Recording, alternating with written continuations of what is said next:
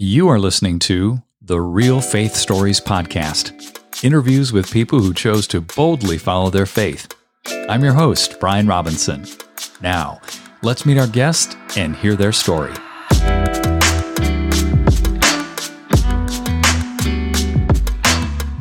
Lee, welcome to Real Faith Stories. So good to have you on the program today. Thanks for having me, Brian. It's, it's an honor and a privilege. I was really interested in the story you shared with me when we first connected about how you felt called into the mission field and then you had a 180 degree shift away from that into the business world and really business as a mission. I'd love for you to share that story with our listeners. But before you do that, could you please tell us a little bit about who Lee is? So I grew up in a, a, small town outside of Edmonton, Alberta, Canada. The the minus 54 in the winters, and it's just normal life, and you deal with it. So, uh, kid from Canada, I was tired of the cold, so I was either going to move to Australia and live on the beach and surf, just because I I grew up skiing and snowboarding. I loved it. That was my life but then uh, figured I should probably do something productive with my life. And I met Jesus when I was about really got serious when I was about 14 and really just kind of felt called to to go do something for for him and and walk with him and learn how to how to be a, a man after his own heart. Mm-hmm. So I left found a little Bible school on the East Coast in Virginia, and it was only 20 minutes from the beach. And I said, okay, I'll go there. no real plan other than it was proximity to waves and sand. So while there, I had the privilege to travel and see the world and massive need and the kind of things that your heart gets kind of gripped for when you experience different cultures, and really want to feel like you want to serve and leave an impact. Mm-hmm. Met my wife there and we got married at my favorite surf spot in Virginia. And living off love on the East Coast was difficult. So moved back to Texas, where she's from.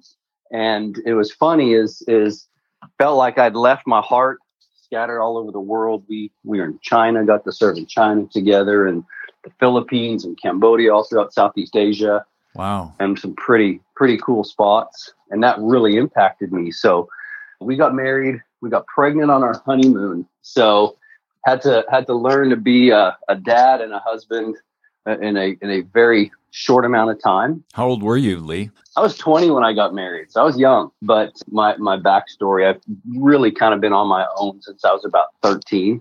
Kind of just my upbringing was pretty tough and whatnot, and that was a good portion of the reason why I wanted to move and just kind of get out of Dodge. So mm-hmm. came back to Texas and I actually went to work in a rock quarry. We farmed rocks and sold it all over the world, but I ended up being 22 years old and running the entire operation.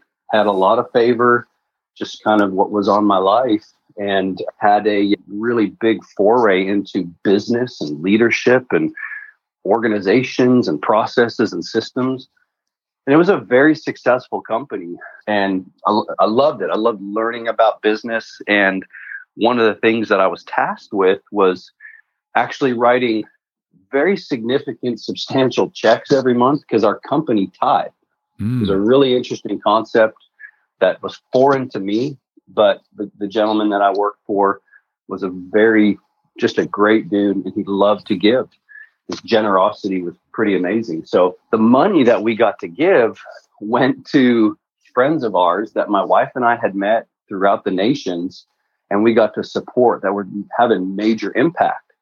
And these were not little checks to them. This was significant to them because of the scope of the business. Mm-hmm. So there we got to see how the power of business coinciding with you know mission and vision in the in ministry was able to to have an impact. So long story short uh, after about six years seven years of running the show my wife and i we sold everything and joined an organization because that's where we really felt like we were going to have the most impact.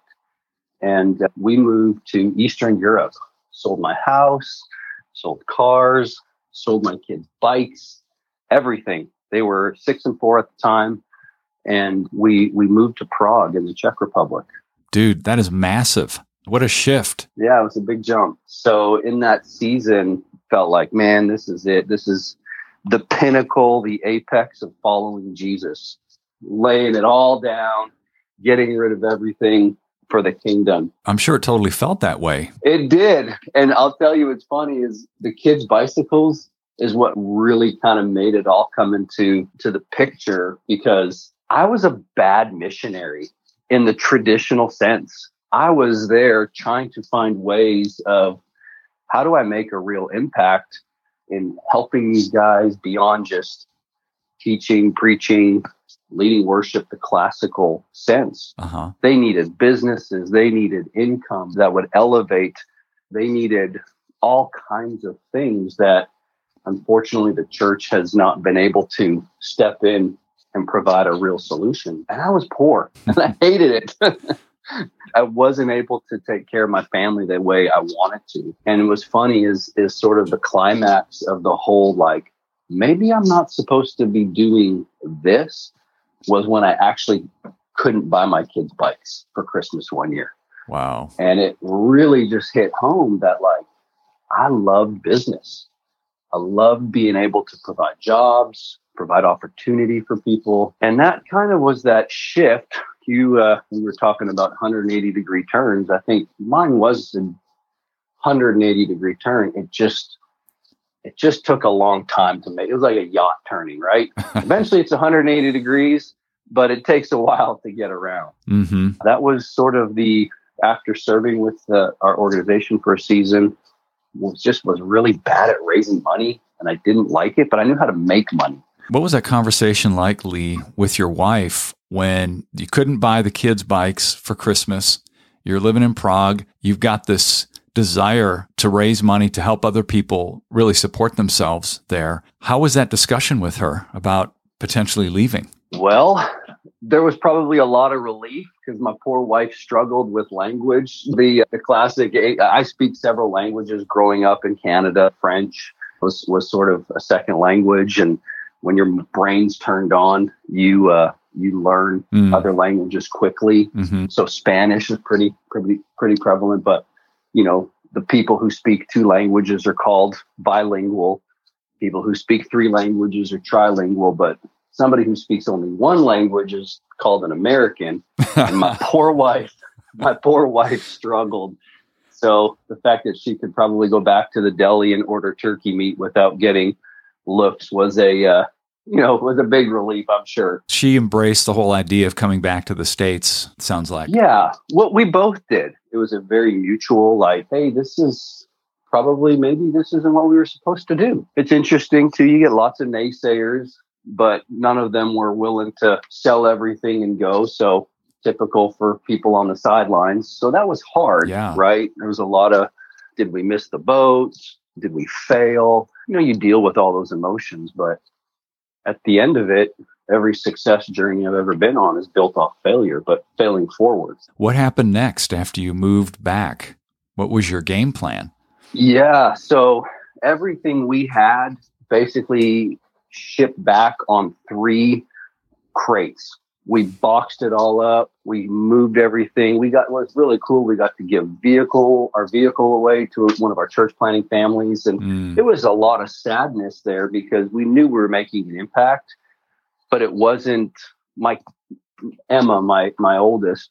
You know, when we told her teacher and the principal of her Czech public school that she went to, I mean, they cried you know, they were mm-hmm. genuinely sad that we had to leave and our neighbors. So it's like we knew we made an impact for whatever reason we were supposed to be there. Coming back, there was just a renewed vision and focus of, you know, I wanted to build something that was really going to have the same type of effect in the kingdom's eyes, just as much as somebody who felt called to a mud hut in Africa. Sure. And for me, that was building a business. So, where did you land and what happened next? Yeah, so we landed in Texas, kind of got sort of introduced. We had nothing. I had more when I first got married than when I came back from the mission field. So that was that's you know, saying a lot. that was that was a journey in and of itself of rebuilding and really just learning how to trust and, and whatnot. And one of my best friends on the entire planet, he was in the real estate business and he actually paid for me to get my license and go through that process. So I, I, I knew construction. I grew up in Canada and in the trades and I, I loved the idea of real estate. I knew how to sell. I love business. So, you know, I'd read classic Rich Dad, Poor Dad. The listeners have never read it. I encourage you to understand mm-hmm. liabilities and assets and how, how each work for you. And so kind of got into that world and did very well. In that meantime, I put myself through school, got a business degree, still raising a family, and uh, had some opportunity to uh, just meet different individuals, kind of had forayed into some of the corporate world of real estate brokerages and whatnot. And long story short, that 10 year journey took me to meeting my two partners right now. And, and a third came along and we started a private equity group. So we're here in Texas and, and basically all that culmination of just failing in Prague and stumbling through that life cycle of failure to where we're at today has been that 180 degree turn to mm. to seeing the success that we are. It was a 10 year journey from the time you left Prague, came back to Texas, and then started this company, correct? Yeah, it's been been about that long, maybe a little bit longer. And you started the company four years ago? Yeah, right at four years. And so we're just truck trucking along and, and loving every minute of it and and really have redeemed a lot of what we thought we'd lost. You know, when I met my my partners, I told my wife, like, look, if we do this, I want to have fun. I want to have a culture that people can feel that feels like the kingdom that changes lives, that builds cities and rebuilds cities. And our focus really is to do that with what we do. So it's a really fun manifestation of what I believe the commandment and the decree for leaders in the kingdom to do here here on earth and it's just as holy as selling everything and going to Africa and living in a hut in the traditional missionary sense. Over that 10 year period before you started the company with your associates, what's your sense of the type of communication you're having with the Lord over that period of time. What was He revealing to you? What was He building in your life? Oh, that's a great question.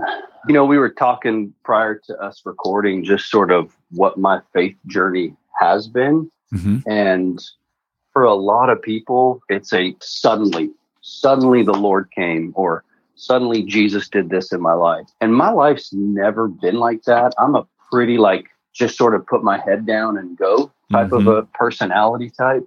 I'm not built for speed, but I know how to endure. Like I love triathlons. It's one of my favorite things to do, right? I love I love to CrossFit and getting the workouts and these grinders. You just got to keep chipping away. Mm-hmm. And that just fits my physiology. It fits how he's made me. And so for me, it's never been like suddenly the Lord appeared and the glory of the Lord filled the room. It's never really been like that. For me, it's been a just a every day i'm going to stay disciplined. I'm going to stay consistent.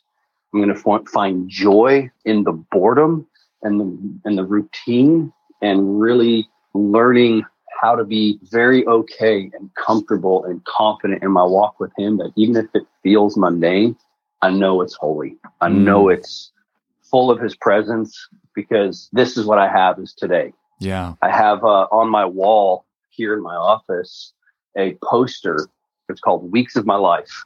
And it is basically a, a grid of weeks 1 through 52 at the top and then years 1 through 90 or 100 on the on the, the left hand side. And as you fill out every week you know you can see a visual picture. If i live to be 100 this entirety of these little squares will be black. Mm-hmm. currently it's about a third of the way full right? Yeah. And so that weekly, day in, day out can feel so boring or so mundane. But man, to me, it's just as holy to be consistent and stay disciplined and focused on on what it is he's given you to do. You know, one of the things you mentioned just a moment ago was being able to have joy in the mundane. Mm-hmm. How would you coach somebody to do that? Yeah, a great book that has really given me perspective. Well, two actually. One is Grit by Angela Duckworth and Malcolm Gladwell's Shoot. So when he talks about 10,000 hours, I don't remember just Google; it'll help you. But really, the, we'll the put, I'll put it in the show notes. We'll talk about put it. in the show notes. Yeah, perfect, yeah. perfect. Well, so basically, the whole concept of grit, like the the success indicators for most individuals, really isn't their talent level, their pedigree, the genetic stock that they came from. The thing that really differentiates people to see success in whatever they're looking for, and I believe it applies to the kingdom, is their level of grit.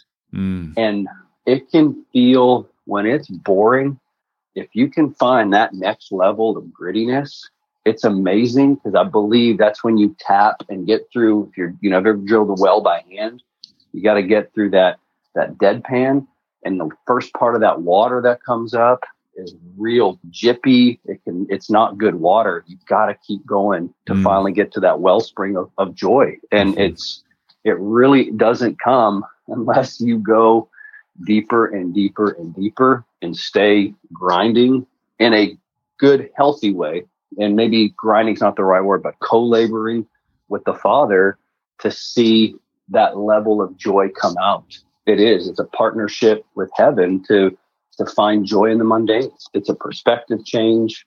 It's an entire renewing of the mind to see the mundane or the boredom as a real gift from heaven. This is an incredible topic that we're touching on because I think many of us want to find these shooting star moments and we want to have them like every day. Mm-hmm. Wouldn't that be great? Wouldn't it though, Brian? I mean, it, would be awesome. it would be awesome. I'm with you. You know, and just like you said before we started chatting, having fun is something that you said you love. You love to have fun. Sure. So I'm hearing that. On the other side of it is I keep my head down and I just put one foot in front of the other every day. And I am doing what I believe the Lord has called me to do day after day. And there is something incredibly powerful. It's like the whole analogy of water dripping on a rock, right? Mm-hmm. Over time, it wears the rock away. There's something so profoundly spiritual about that as well, because I believe the Lord deals with us in this way. Let's shift over to what you're doing now. Explain a little bit about the investments that you offer and things that you're doing. I'm amazed at what God has done to grow your business. Thanks for asking. What we do is not complicated in the sense of the approach. Our focus is so I have a private equity group, and our primary investment is real estate. And our secondary kind of focus is what we consider asset backed lending. So we lend into specific sort of non traditional areas that include film finance or high end vehicles or other real estate operators in their projects. Mm-hmm. But our primary way we provide high double digit rates of return backed by appreciating solid, tangible assets for those of your listeners that, that are business people understand there's a lot of frothiness in the market. I uh, not a huge believer in Wall Street. Not that there's not great people out there. I don't understand it. So I like to put my money and my resources and help people build wealth on things that I have a whole lot more control over. Mm-hmm. Um, so what we primarily focus on is what 70% of American needs, which is good quality workforce housing, things that are in the 700 to $1,500 a month rents that no matter what, if it's a boom time or a bust time, somebody needs a place to live. Mm. And our focus is we target primarily all off market single family portfolios or multifamily buildings to that are all off market in some sort of distress value add situation. We're vertically integrated where I have my own property management company, so I, I collect my own rents, my own construction company, so we handle all the value add. We're able to control the entirety of the process. Yeah. And by our fund structure, we basically take private capital and put that in our equity stack along coupled with our own money. And we go and acquire assets and take them through that process. You know, real estate to me is is the number one way for anybody to become a millionaire in America today. And it's not complicated. But what I have discovered is everybody wants to be a real estate investor until it's time to be a real estate investor. so we provide the uh, the benefits of it without the hassle of being a landlord. How much have the tenets of your faith directly impacted the way you're investing and the way you're doing business? Please share. Yeah, absolutely. Funny you mention that. To me, the Great Commission has two facets, right? Go make disciples of all nations, you know, baptizing them in the Father, Son, and the Holy Spirit until I come. Mm-hmm. Well, that part until I come shows up in another spot where really kind of resonated with me and how I'm wired a whole lot more than the hey, move to Prague, do the disciple thing, find people, tell them about Jesus, baptize them, right? Yeah. So Jesus talks about the parable of the talents. A lot of people, talk, you know, understand that as use your talent for God or go ahead and basically make a profit or whatever. But there's also the parable of the minas. Kris Vallotton actually had a phenomenal description of the parable of the minas. And one of the verses, I believe it's uh, Luke 19 13, where Jesus says, Do business until I come. And to me, that resonated as just as a holy commission as the quote unquote great commission when he's ascending into heaven. Wow. And he's basically saying, no, put this money to work until I come.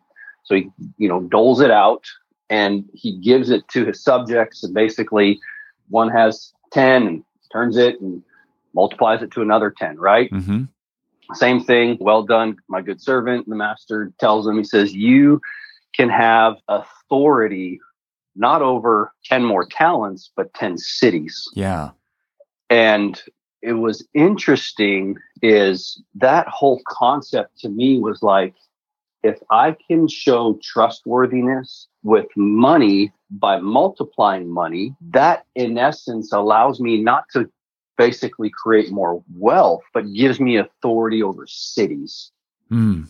And the way that I focus our business to answer your question is because of the track record of success and the way that we take money and multiply, not money for the sake of multiplying money's sake. Like, yes, I have a, a fiduciary to handle and steward other people's resources well, mm-hmm.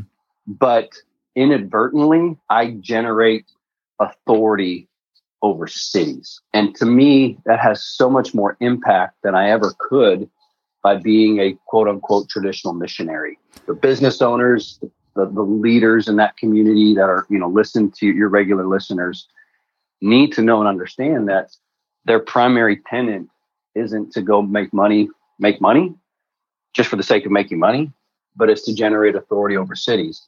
And specifically, what we do by providing quality, safe, affordable, what we consider workforce housing is in essence creates community that we provide the boundaries and the structures for people to experience that in every one of our communities or homes. So I'm trying to wrap my mind around the authority piece over cities in a practical sense. How does that play out day to day? When you are able to be very wise with your investing, and then the Lord's like, I'll give you authority over these 10 cities.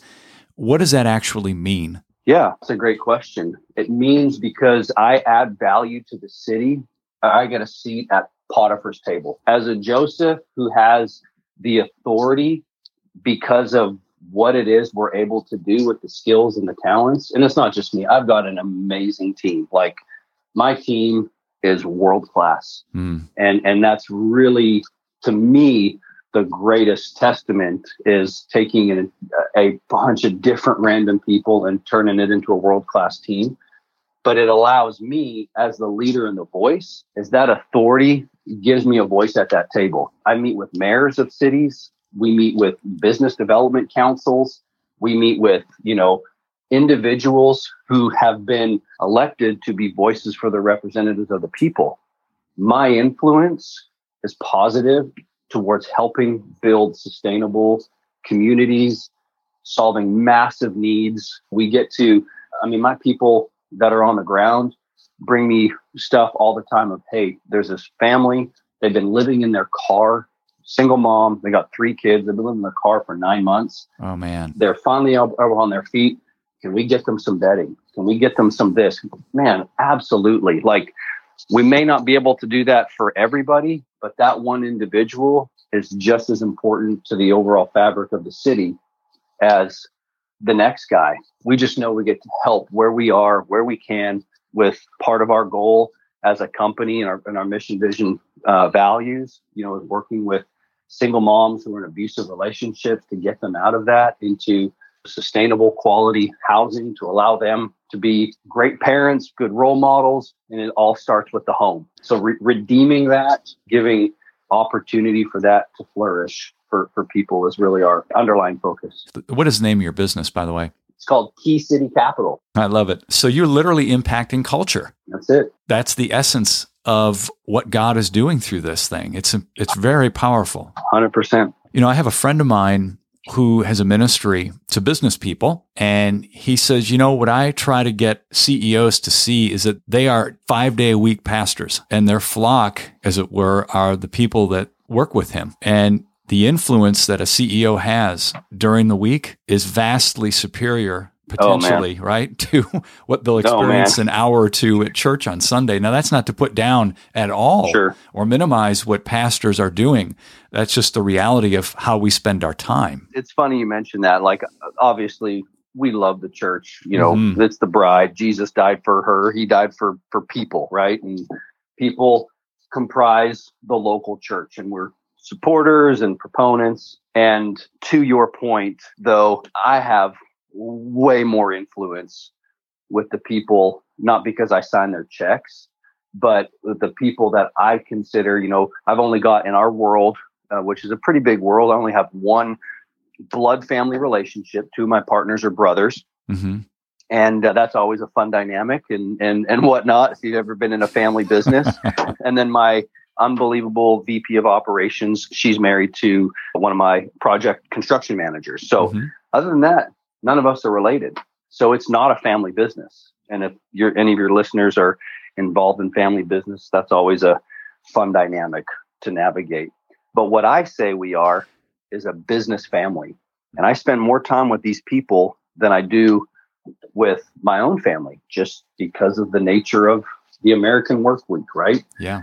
And so we experience as a family all the underlyings, the cultural underlyings, the, the dynamics of family, that really actually create more homogeny and connection than I've actually ever experienced in a local church. And it allows us to go to deeper levels of connection, deeper levels of success and failure than I've, I've had in any other setting. Mm-hmm. And it's really fun to see and walk people through that, walk, coach my people through that to allow them to realize their, their biggest dreams, goals, and desires and, and know you get to play a part of that. As you interface with investors and people outside the organization, what do you find yourself most often sharing in terms of advice? I think when it comes to investors, if anybody's ever been in a position where there's an exchange of money for value, the advice maybe isn't necessarily advice given to them, but it really is the advice I give to my people mm-hmm. of we live very transparently. This is who we are. This is what we do. And if you're going to ride on this bus, this is the culture code. This is how we adhere to show the world that this is the journey that this bus is on. Mm-hmm. If you want to be a partaker, man, it's amazing. It's the magic school bus. It just adds seats to those who want to ride. If you don't want to ride, man, there's an off ramp, and we will gladly say, man, we bless you have a great life, go on it, whether it's people in my organization or investors. But the reality of it is, is that the bus is headed in this direction and making sure to be very clear that this is what we do, this is who we are, and this is the problem that we can solve for you. And that really, I think, more than anything, encapsulates just being who we are more than sort of the advice of saying what we say. Mm-hmm. And it, it allows us to really just stay true to what we're good at, what we're great at, and how we can help you in the journey that you're on. It reminds me of really the basic marketing tenet that your statement of belief, your statement of purpose is either going to attract and magnetize or it's going to repel. That's it. Which is what you want. You don't want people aligned that are not supposed to be aligned. That's it. Yeah. That's great. As we finish up here, Lee, I'd love to have you pray for our listeners, please, if you would. Oh, man, it'd be my joy. Yeah, absolutely. Father, thank you for Brian. Thank you for his platform. Thank you for the lives that he's touching and reaching. Thank you, Jesus, that the voice of being able to share stories and how story impacts hearts and minds for good, that you've really just put a trumpet to Brian's mouth to help proclaim that. And the people that he's met and the unbelievable, successful business owners and leaders and community members that just really champion that cause. Father, thanks for the ears that this goes to, that it would not go into hard ground, that something that is said today or on other podcasts would just soften the hearts of everybody who hears. Thank you, God, for all of the success and failures that each of these business owners and listeners have gone through, that it just is a part of the story that you're continually writing until all the weeks of our lives are fulfilled. Thank you that the impact that everybody makes, whether small or big, resonates so much for the kingdom. Mm. Whether it's five minas, 10 minas, one mina, but that each to our own capacity and ability is able to, to make a difference, to bring honor and glory to you. Thanks that you love us. Thanks that nothing that we could ever do could ever change your mind of how you feel about us. So we love you. We bless you. Amen. Amen. Thank you, Lee. So good to hear your story. Thanks, Brian. Hey, everyone. Thanks for listening.